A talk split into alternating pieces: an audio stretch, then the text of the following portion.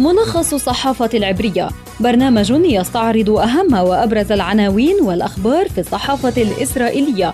ملخص الصحافة العبرية، زبدة القيل والقال في صحافة إسرائيل.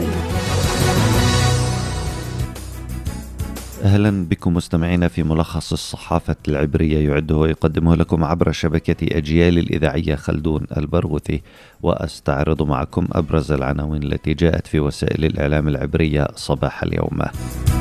صحيفة هآرتس تعنون: أوامر هدم البؤر الاستيطانية لا تنفذ، الإدارة المدنية تعمل على شرعنة عشرات مزارع الرعي الاستيطانية في الضفة. فيها آرتس أيضا: إصابة 4 جنود بانفجار عبوة ناسفة قرب النبي صالح. هيئة البث الإسرائيلية تكتب: إصابة 4 جنود من لواء نيتسح يهودا بانفجار عبوة يدوية في النبي صالح. يدعوت أحرنوت تعنون: إصابة 4 جنود في رام الله، وعملية مطاردة المنفذ الثالث لعملية الأغوار مستمرة، وستشمل اقتحام مراكز القرى في المنطقة.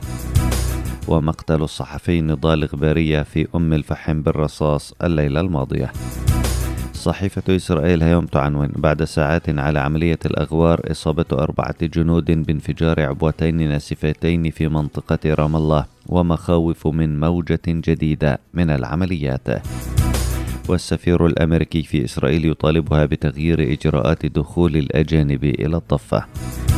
صحيفة معارف تعنون: لا إيران ولا غزة ولا لبنان، فرص التصعيد في الضفة أعلى بكثير من باقي الجبهات.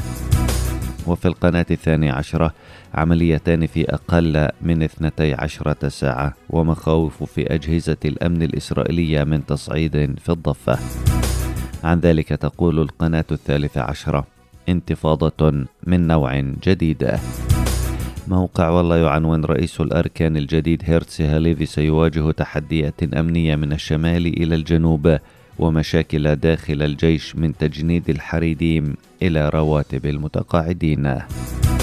لم تكد تمضي ساعات على تحذير مسؤولين أمنيين ومحللين إسرائيليين صباح أمس من إمكانية التصعيد في الضفة، حتى جاءت عملية الأغوار والنبي صالح لتثير من جديد التحذيرات، ووصف الوضع في الضفة بأنه أقرب إلى التصعيد أو الانتفاضة الجديدة من إمكانية التصعيد في جبهات أخرى كغزة ولبنان وإيران. وأثارت عملية الأغوار القلق بشكل خاص، لأن منفذيها خططوا لها جيدا، فيبدو أنهم رصدوا هذه الحافلة بالتحديد كون ركابها من الجنود، وبعد إطلاق النار عليها حاولوا إحراقها، لكن خللا أدى إلى اشتعال النيران في مركبتهم، ومن ثم اعتقال 2 منهم، فيما تستمر عملية البحث عن المنفذ الثالث. وأصيب في العملية ضابط و5 جنود وسائق الحافلة. وبعد ساعات فقط ألقيت عبوتان متفجرتان على حاجز لقوات الاحتلال قرب قرية النبي صالح في محافظة رام الله، فأصيب 4 جنود، لتتعزز التحذيرات من أن الوضع في الضفة قريب جدا من تصعيد يبدو أن منعه بات صعبا حسب التقديرات الإسرائيلية.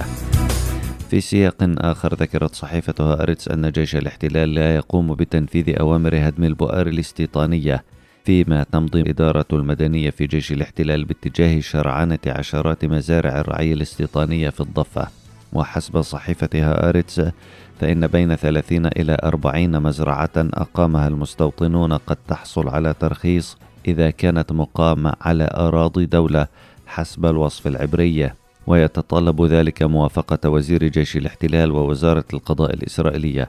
ويهدف هذا الإجراء في الأساس إلى وضع معايير لتأسيس مستوطنات رعي جديدة، لكن سيكون قابلا للتطبيق على عشرات البؤر الاستيطانية القائمة فعليا، وتستولي على أكثر من 240 ألف دنم في الضفة، بما يشكل 7% من مساحة ما تسمى مناطق جيمة. نهاية حلقتنا من ملخص الصحافة العبرية، أعدها وقدمها لكم عبر شبكة أجيال الإذاعية خلدون البرغوثي. تحياتي، إلى اللقاء.